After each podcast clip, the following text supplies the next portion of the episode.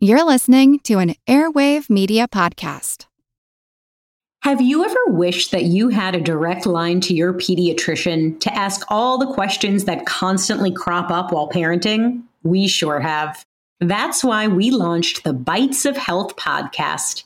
Every morning, we'll answer a commonly asked pediatric question in five minutes or less.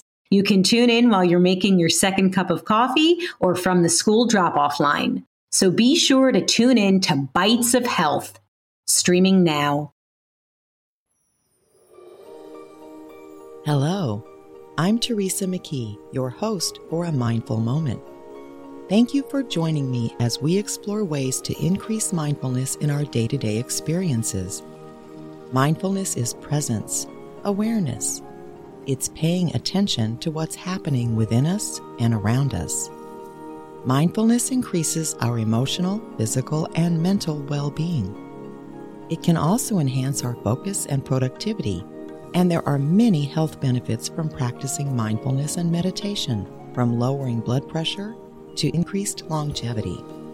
Perhaps most importantly, in today's chaotic world, mindfulness strengthens our ability to be more compassionate to ourselves as well as others.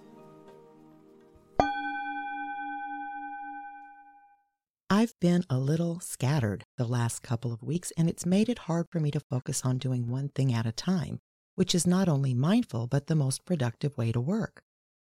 I understand cognitively that it's because I happen to have multiple disparate projects all coming due right now, and so I've probably got some stress rising up, simultaneously with not being in the mood to do some of the work I need to do.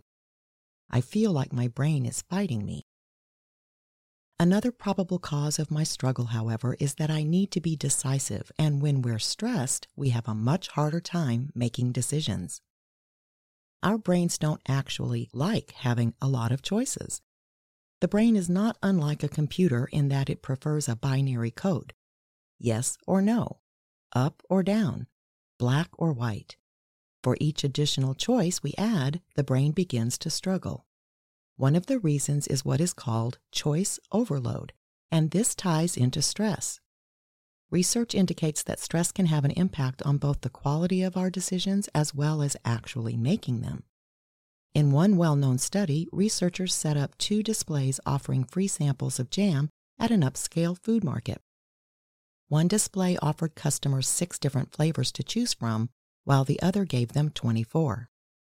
While the display with 24 flavors attracted more people, they were six times less likely to actually buy a jar of jam compared to those who visited the display with only six choices. Choice overload can happen anytime we feel overwhelmed by the sheer number of options. Because we have such a hard time comparing them, we're less likely to choose anything at all. It's too stressful, so we decide we'd rather skip the choice altogether rather than deal with the overwhelm of having to decide which option we want from a large selection. Similar results occurred in studies of employee sign up rates for 401k savings plans. The lowest participation occurred when the highest number of options were presented. Second best was when there were just three to four options available, and the highest rate of participation was when the employees were automatically enrolled in a plan unless they actively opted out. Consider the difference between the menus at In N Out Burger and the Cheesecake Factory. For those of you who don't yet have an In N Out Burger, your choices are a single or double hamburger with or without cheese and fries, plus a choice of beverage. Cheesecake Factory, on the other hand, has 250 items on their menu. Both food establishments are wildly popular, but think about how you feel when you look at a simple whiteboard with basically three options versus 21 pages of options to choose from, especially if you're tired or stressed. It can feel overwhelming. Speaking of making decisions when stressed, another common problem that affects our abilities is decision fatigue. Decision fatigue suggests that making a large number of decisions over a prolonged period of time can be a significant drain on our willpower that results in us having a harder time saying no to things like junk food, impulse buys, and other less than desirable options. Decision fatigue also makes it harder to say yes when decisions that upset the status quo are involved. Think about how displeased you may be with your cable or satellite provider, your cell phone carrier, or even your local grocery store. Most of us simply don't want to face the decision making process and changing, so we stick with the status quo even if we're unhappy with it. Decision fatigue makes it difficult to even think about making decisions, let alone what's right or wrong, correct or incorrect. We follow the path of least resistance because it's the easiest thing to do. I think the pandemic and shutdowns have increased decision fatigue for a large portion of the global population. We lost a substantial amount of our habitual decision making, resulting in our brains going on overload having to make daily decisions about where to go, what was safe, where we could find what we needed, if we should get vaccinated, if we should wear masks. Way, way, way too many decisions to make every single day over a long period of time. And I think there is still a definite lingering effect. Fear of making the wrong decision is another cause of indecision when faced with a choice. Fear of failure or even the consequences of success worrying about what others will think about your decision, and even perfectionism may be getting in the way. We'll be talking about how to better manage perfectionist tendencies next week when Dr. Z returns to the show. But as far as decision making, perfectionism can cause you to completely freeze because you can't be sure that the outcome of your decision will be right or perfect. It's important to point out that indecision isn't always a negative. Hesitation in deciding might provide valuable time to think about the situation and provide the chance to gather more information and consider the facts. If you're second guessing yourself, it might be a warning that you're about to make the wrong decision. But it's critical that you remain self aware as to what's occurring so you don't allow the indecision to keep you stuck forever. Indecision becomes a negative behavior when it lasts too long but how long depends on the circumstances. I was shopping for a car in December 2019 because my 2003 vehicle is finally ready to retire. But I couldn't make up my mind. Electric, hybrid, small, SUV, I couldn't make a decision because I was having a hard time envisioning what I would need in the future. A car big enough to haul workshop stuff all around the county? Maybe, but I was already forming a plan to move the work more online, so then I could go with a smaller car. Electric cars are clearly where we're headed, but there aren't enough charging stations here yet. So, could I get from point A to point B without my battery dying? Too many decisions. So I waited. Then the pandemic hit, and I thought how great it was that I couldn't make a decision because now I'd saved myself a monthly car payment for a car that would just be sitting in the driveway for two years. Indecision looked like a good decision. Then the supply chain issue arose, and now not only are cars a lot more expensive, but they're hard to find. So I'm still driving my car into its retirement as I now again face making that decision. My car still runs, so it's not the end of the world, even if it is pretty unattractive at this point. But think about an important missed opportunity. Could you miss out on a potentially great job because you can't decide? Could you let a great home slip between your fingers? Indecision can sometimes become decision by default. If you decide not to decide, you give up your power of choice. Someone else might be hired for that perfect job, or someone else might move into your dream home. If the decision is getting harder to make the more you dwell on it, you might need to take mindful action. Think about how well you're making decisions these days. Does figuring out what to eat for lunch cause you pause? How about what to wear for a night out? If even these simple decisions are giving you trouble, you might have choice overload or decision fatigue. Try to minimize the number of options you're facing or the number of decisions you're making each day by simplifying your routine. That could mean eating the same meal for breakfast each day. Choose what you'll wear the night before, or even create a sort of uniform so you don't have to make any choices in that area. make a list of priorities. Writing things down moves those thoughts out of your mind as you put them on paper and helps reduce decision stress. For the bigger decisions, like whether or not to quit your job, retire, have a child, or move to another state, requires more mindful contemplation. First, check in on your fears. Move out of your head or ego where you're overanalyzing and tune in to your emotions and body. Think about whatever you're trying to decide upon and notice what you feel in your body.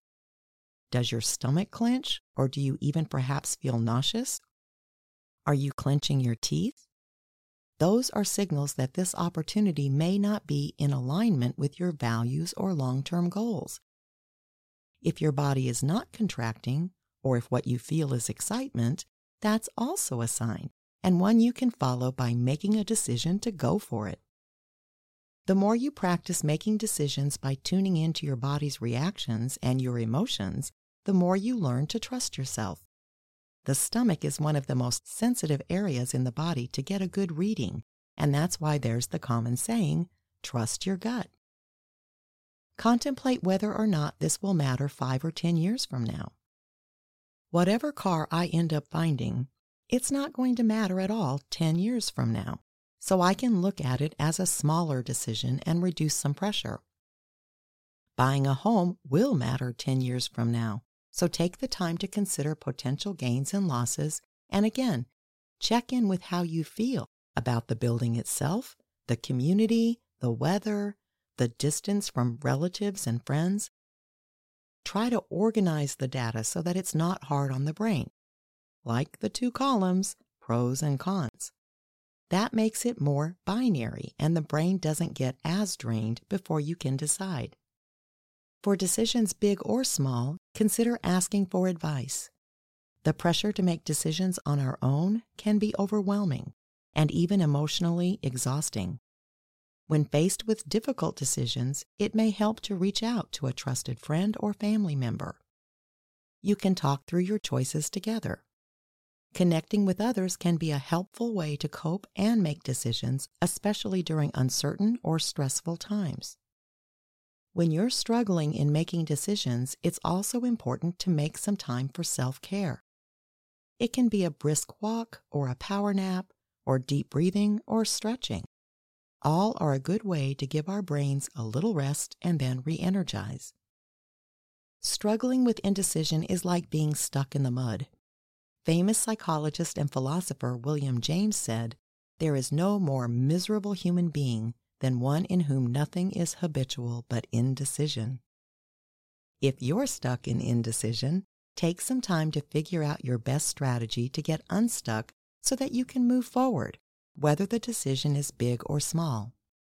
With my current work obligations, I'm suffering from what I'll call a decision making deficit and I'll accept that I'm temporarily stuck in indecision on small decisions due to decision fatigue. I know from past experience that when I get to this point, what works is to simply put everything in a big stack and start at the top, working my way down, meaning no other decision making is involved. Whatever's at the top is what I'll work on until it's finished, and then I'll go to the next. It's actually incredibly productive but does require a commitment on my part to do that next thing in the stack, even if I don't enjoy it. This process gives my brain time to heal from decision overload, and by the time I'm done, I'll be ready to make the next decision needed, big or small. We can get through periods of indecision mindfully by noticing what's occurring in both our minds and bodies. We also need to avoid self judgment. We make thousands of decisions every day, so be sure to be gentle with yourself as you explore. And if you really can't decide right now, recognize that indecision is a decision in itself. Chances are the sky won't fall regardless of the decision you make, so be open to new opportunities that follow. Until next time. I encourage you to meditate daily and be mindful in all of your everyday activities. Simply bring your full awareness to the present moment to build your mindfulness skills, paying attention to every detail of what you're doing, from washing dishes to work tasks to taking a walk. Your mind will wander, and that's normal. Each time you notice it has wandered, that's mindfulness. Consider how wonderful the world could be if everyone was mindful. You can help make that happen. It all starts with a mindful moment. Please subscribe to A Mindful Moment with Teresa McKee and rate this podcast so that others can find us. Follow us on social media at A Mindful Moment Podcast.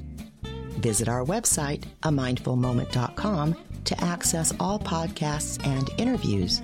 A Mindful Moment is written by Teresa McKee.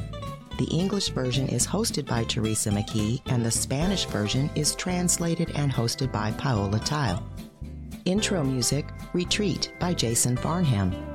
Outro music, Morning Stroll by Josh Kirsch, Media Right Productions. Thank you for tuning in. This podcast is produced by Work to Live Productions